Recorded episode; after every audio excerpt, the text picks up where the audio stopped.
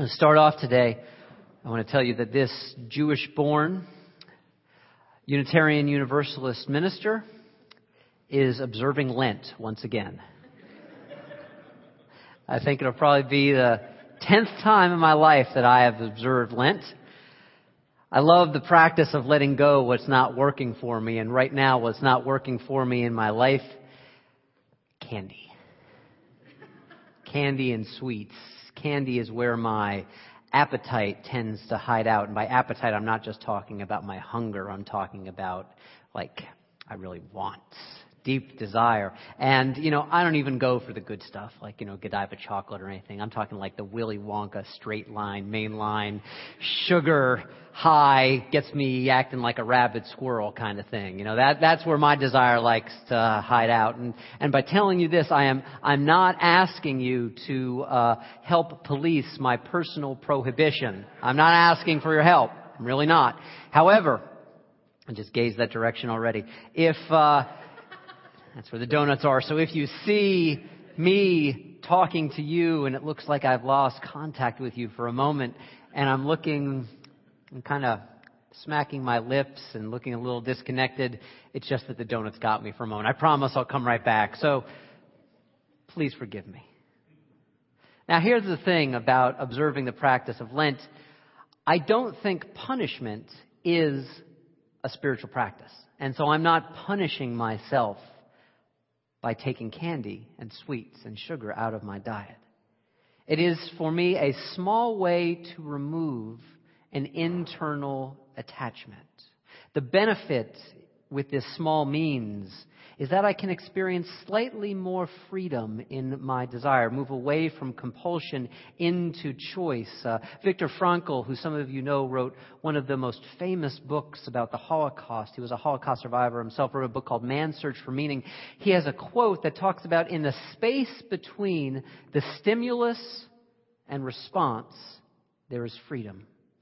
And if we honor that space between the stimulus and the response and don't just immediately react, what we do there, what we can experience there, is a greater freedom, a greater sense of really choosing what we wish and that which is beneficial for ourselves and other people.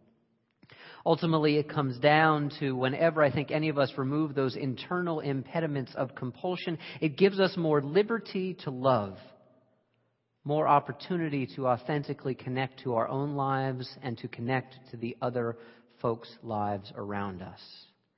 Now, one of the central teachings, and those of you who grew up Catholic might recognize these words. One of the central teachings of Lent is remember, thou art dust, and to dust thou will return.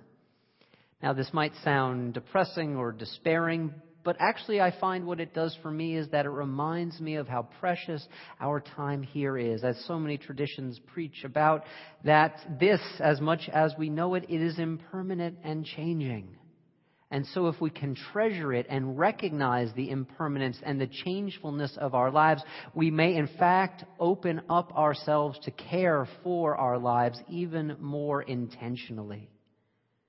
Helmut Koester was a man who, for many years, decades, taught at Harvard Divinity School and taught Christian scriptures and was beloved by the students that he led. Many years ago, on an Ash Wednesday, the period that starts Lent in the Catholic calendar, he said in a message, Lent can be a time of creaturely tenderness.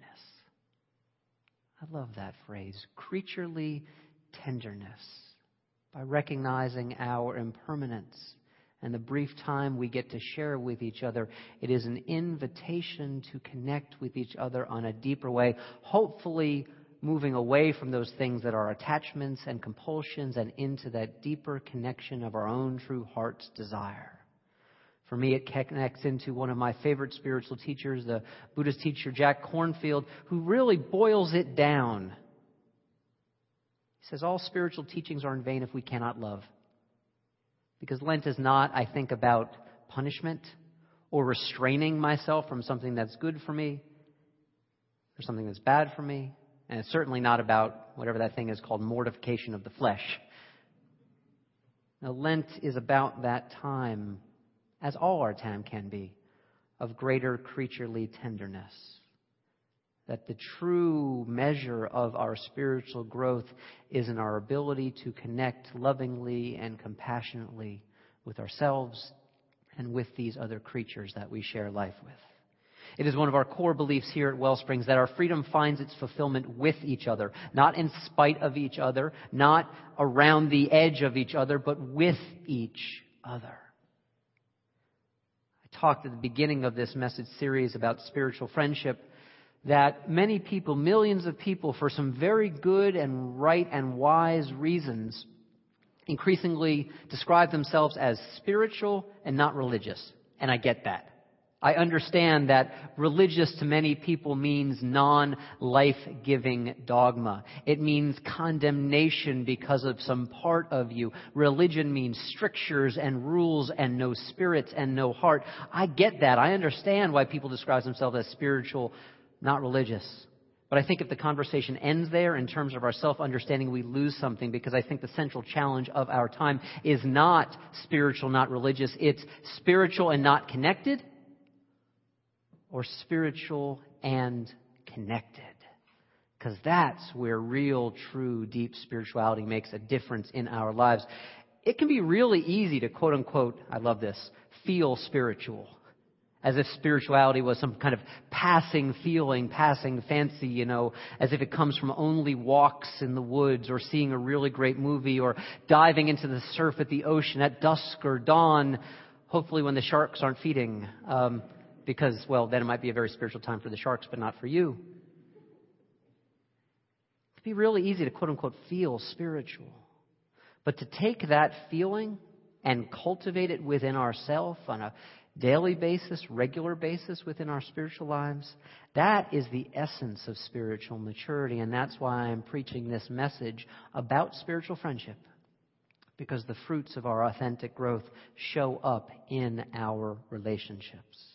It's what Whitman was talking about in those words. Charge them full with the charge of the soul. That's what he talks about in that poem from which our mission is taken. Charge them full with the charge of the soul. And he also says, receive the charge of the soul from them. He is talking about a spiritually that's not ethereal, that's not metaphysical, that's not otherworldly. It's right here and right now, and it's that soul that is exchanged when we truly get to know and love our own lives and other people's lives as well.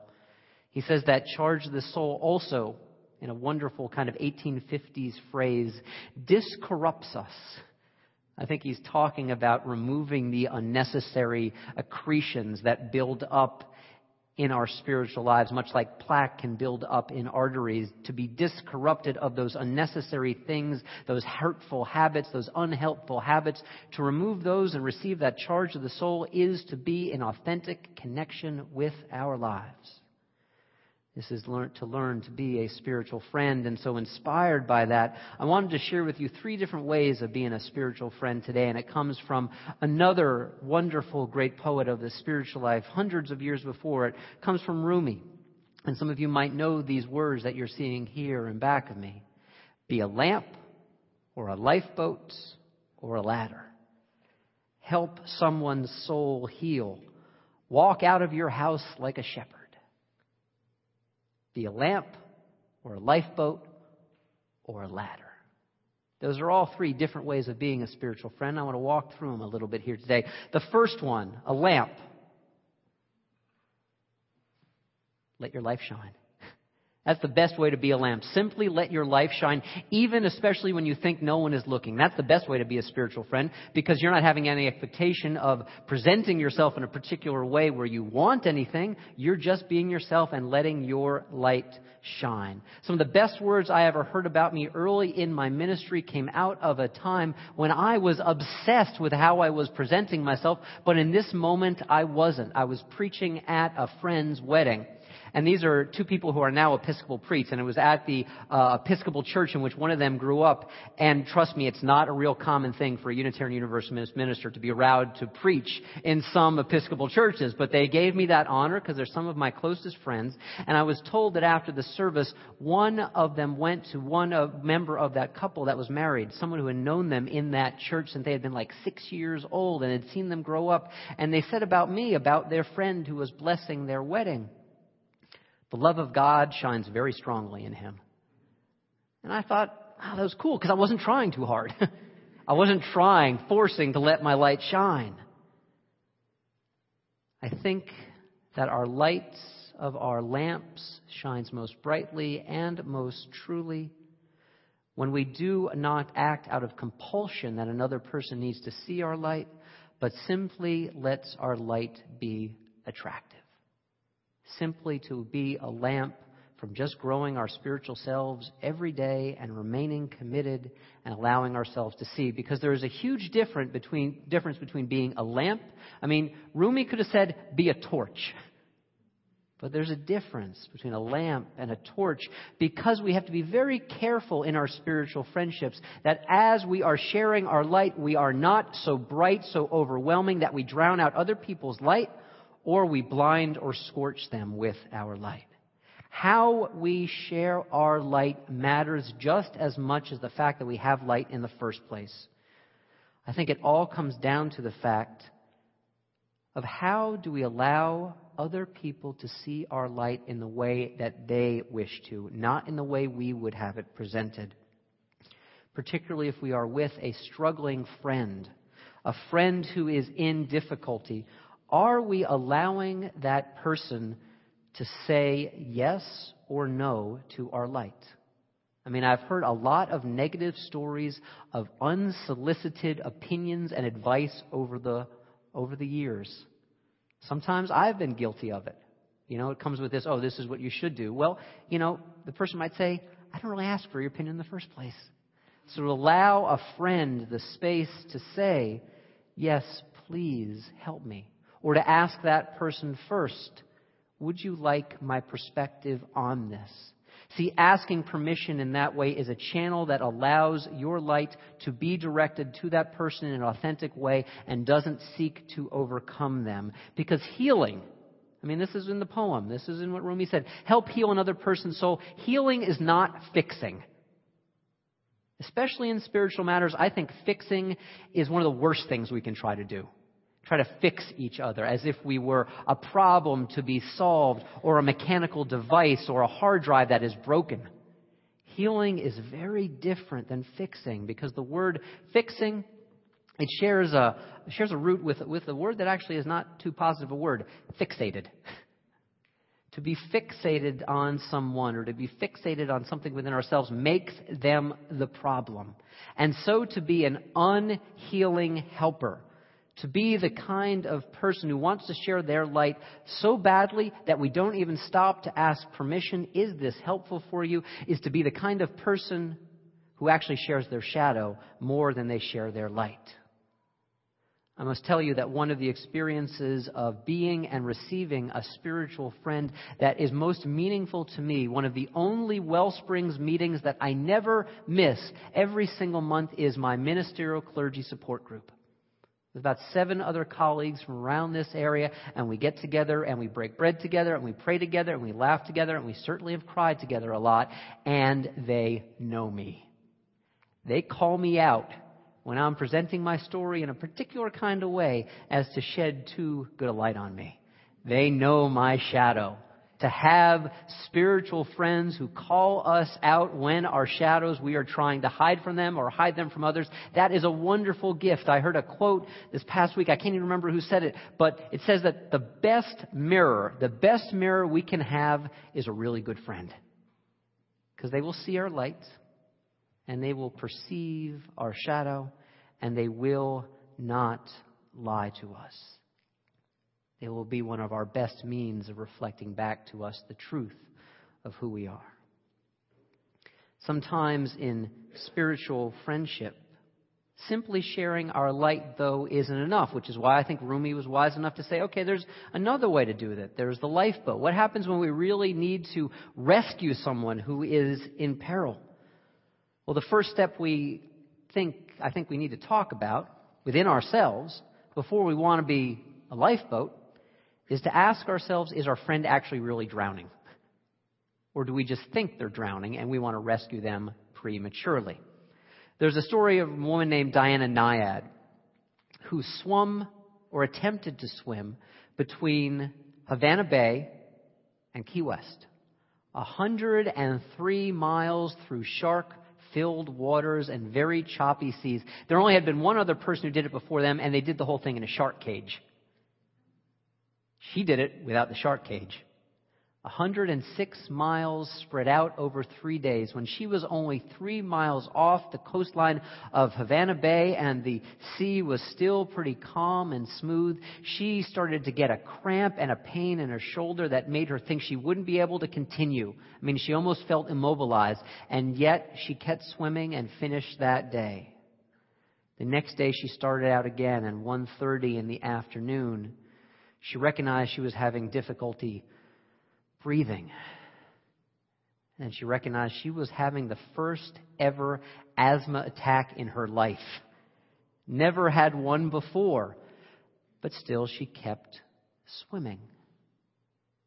Twelve hours after that, in the middle of the night, about 50 miles in, halfway in the middle of the ocean between Havana Bay and Key West, Diana Nyad was treading water and started to vomit uncontrollably. At that point, the boat that had been alongside her every stroke, every step, if you will, of her journey, lifted her up and out of the water because she had gone as far as she could. To truly be a spiritual friend that is a lifeboat is to know it's not about our timeline. It's about making that journey alongside our friends so that when truly they are in jeopardy, they will tell us they need us and we can save them from rescue. Now, most of us are not going to swim through shark infested waters, 103 miles, and need a literal lifeboat by our side. But many of us, I would dare say, know that place of being in the waiting room in the hospital, know that place of being by the bedside of the dying, know what it's like to sit in that waiting room, sometimes in a doctor's office, holding our friend's hand when they are about to get a life sentence or a death sentence in those moments to be a spiritual friend that is that lifeboat that says, I'm not going to let you drown, is also to know it's not about our timeline. It's not about us. In those moments, the spiritual friend is there as pure presence. Not to offer help that's not wanted, but simply to offer the sense of presence that says, You are not alone. I remember I grew up with uh, Free to Be You and Me. Any of you remember that? Free to Be You and Me? I think that kind of, yeah, a lot of 40 somethings and 30 somethings, yeah. Uh, I don't, is that getting passed on to the next generation? I don't have kids, is it? Eh, all right. It was very, very 70s. But one of the things I remember most about it, I remember It's All Right to Cry, big, hulking Rosey Grier playing his guitar, former football player. It's all right to cry. Well, if he can, then I can too. That's pretty good. I also remember the song that's about help. Sometimes the help is the kind of help that helping's all about. Sometimes the help is the kind of help we all can do without. It's the kind of help that is intrusive. It's the kind of help that insists upon its own way. It's the kind of help that wants to rescue people prematurely because we have such a need to be the lifeboat. We have such a need to be of use. The true lifeboat friendships allow ourselves to simply accompany a person through their journey. And because of the trust built by everyday presence and regular companionship, then, when the time comes, help lift me out. Then we can be that lifeboat. It's like for those of you who are parents, sometimes you need to let the kids fail. Sometimes the training wheels come off and the kid's going to fall. That happens. That's what it is to be a lifeboat. To accompany and be there, and sometimes, yes, even help lift up our friend when they have fallen. That's why I think Rumi offered that final choice as well to be a ladder. Now, one of the choices in, if any of you have ever done water safety instructor, the American Red Cross stuff, you know that the four kind of rules of being a lifesaver is reach, throw, row, go. The last thing you do is get in the water. The last thing you do is try and touch that person. You try and throw something to them to haul them back up or back in. But sometimes we need to make contact because our friends are in such jeopardy or in such need. And so, the ladder. that true capacity to reach down and in and lift up the friend who is struggling so mightily that but for your assistance they might perish or expire. Now, one of the things about a ladder is this.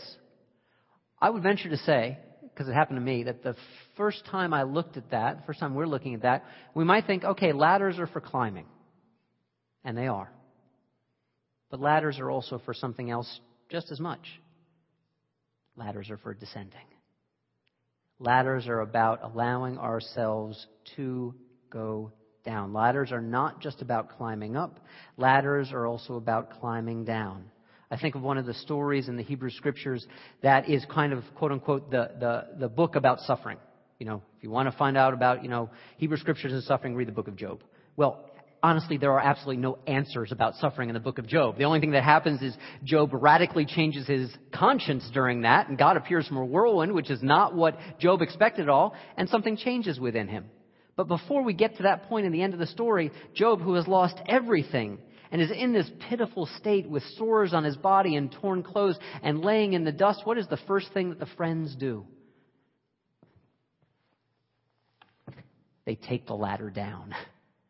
They walk down and they sit there. They just sit there with him. Now, after a while, this is a story about temptation the temptation to want to save people in our timeline, the temptation to want to have things turn out the way that we want them to. After a while, they get a little tired sitting there with him. Their compassion runs low. And so they start telling him the reasons that he is suffering. They start isolating him giving him all the ways that he has screwed up and must deserve this horrendous fate. I'm not saying that sometimes people don't suffer because of their actions. Sometimes they do, obviously. But to tell our friends that, rather than allowing them, through our companionship, to figure that out for themselves, it is to shortcut their growth. It is to shortcut their ability to awaken to the truth of their lives and recognize that we are not the end of that process. We can only ever be a means. Think of the REM song, one of my favorite of theirs. It's called Falls to Climb. It's that paradox, like Richard Rohr, one of my favorite Franciscan teachers, talks about in his book on the second half of life. He calls it falling upwards. It's that paradox of recognizing that as we truly descend down the ladder to be with friends who may be struggling, that that is perhaps the truest form of companionship and allows them eventually to rise. My favorite representation of this in a movie is from one of, I think, the best spiritual films made in the last decade. Little Miss Sunshine. I preached on it here before. I love that final scene in the movie. That final scene where little Olive, who has been banking all her heart's desire on the Little Miss Sunshine pageant, and once they get to the Little Miss Sunshine pageant, the whole family can see that it is creepy and exploitative and nonsense and judgmental and just something they don't want to be associated with. And one of the things I love about it is that the um, the heroin sniffing father who dies en route. This is like a great pilgrimage kind of story because pilgrimages always involve death. I mean, they always involve having to deal with death. And he loves Olive so much, and it's a very sad thing when he dies. But he's given her this final gift, which is that her final dance for the swimsuit competition is going to be dancing to Rick James's Super Freak. And at the same time, she is making a complete wonderful ass of herself. She is also satirizing this absurd situation she is in. And the people, the very annoying people who run this pageant, are almost ready to give her the hook. Because, you know, here she is, this six year old girl in this absurd environment basically doing something like a striptease, which is what the pageant is itself, if they would be most honest. And they're about to give her the hook, and they're about to humiliate her one final time. And all the family members come up and start dancing super freak with her, making the deserved mockery of this horrendous occasion what it is, and at the same time crawling right down into the hole with Olive. And because they crawl down, what are they doing simultaneously? They are rising and raising up everyone's spirit. To fall, to climb, sometimes that is the only way to use and to be a ladder, is to know first we must go down before we can rise up. I think that is one of the things that unites all of these three approaches that Rumi talks about in being a spiritual friend is they all have to do with the practice and the presence of patience. To know that sometimes to be the truest friend we can is not to have answers. It is to engage in the uncertainty and the difficulty of what our friend is experiencing. There are many ways to experience great pleasure with our friends. I mean, I just booked three days in March with three of my oldest friends in Atlantic City. I'm going to smoke cigars and stay up late and hopefully win a little bit of money and probably lose a bunch of money as well too. And we're going to have fun. But where our friendships are more than just good time friendships, where they become spiritual friendships is because of all the life we have shared over the last 20 to 25 years that we have seen each other through marriages that failed and divorces and miscarriages and the kind of difficulty that when we show each other people our light and our shadow, we can really see. Because those kinds of things, by the way, don't have quote unquote answers. The answer that comes about through spiritual friendship is simply the gift of our presence to each other. And so that makes spiritual friendship kind of the ultimate testing ground of our spiritual practice. Our ability to show up for our lives and be there for and with other people and share nothing but the absolute gift of our presence. As some of you know, I'm, I'm continuing my training as a mindfulness teacher, and I've just started working in a supervisory group with other teachers. And one of the fellow aspirant teachers in the group uh, is very fond of uh, making up little mindfulness joke like buttons. So he's got like Zen dog that sits up like this with the uh, kind of like in a posture pose. And he also has one that he gave me this past week that I absolutely love. Also sort of dog related, but it changes the last word. Sit, stay, heal. But not H E E L. Sit, stay, heal, H E A L. That's what spiritual friendship equips us to do and invites us to do to sit and to stay and to heal. Not just another's life, but our own life to sit and to stay and to heal, the sitting and the staying, so much about what our best friendships are comprised by. So today, I wish you the capacity with your friends to sit and to stay and to heal. And you do that, well, good wellspringers. Amen. And may you live in blessing. Let's pray together.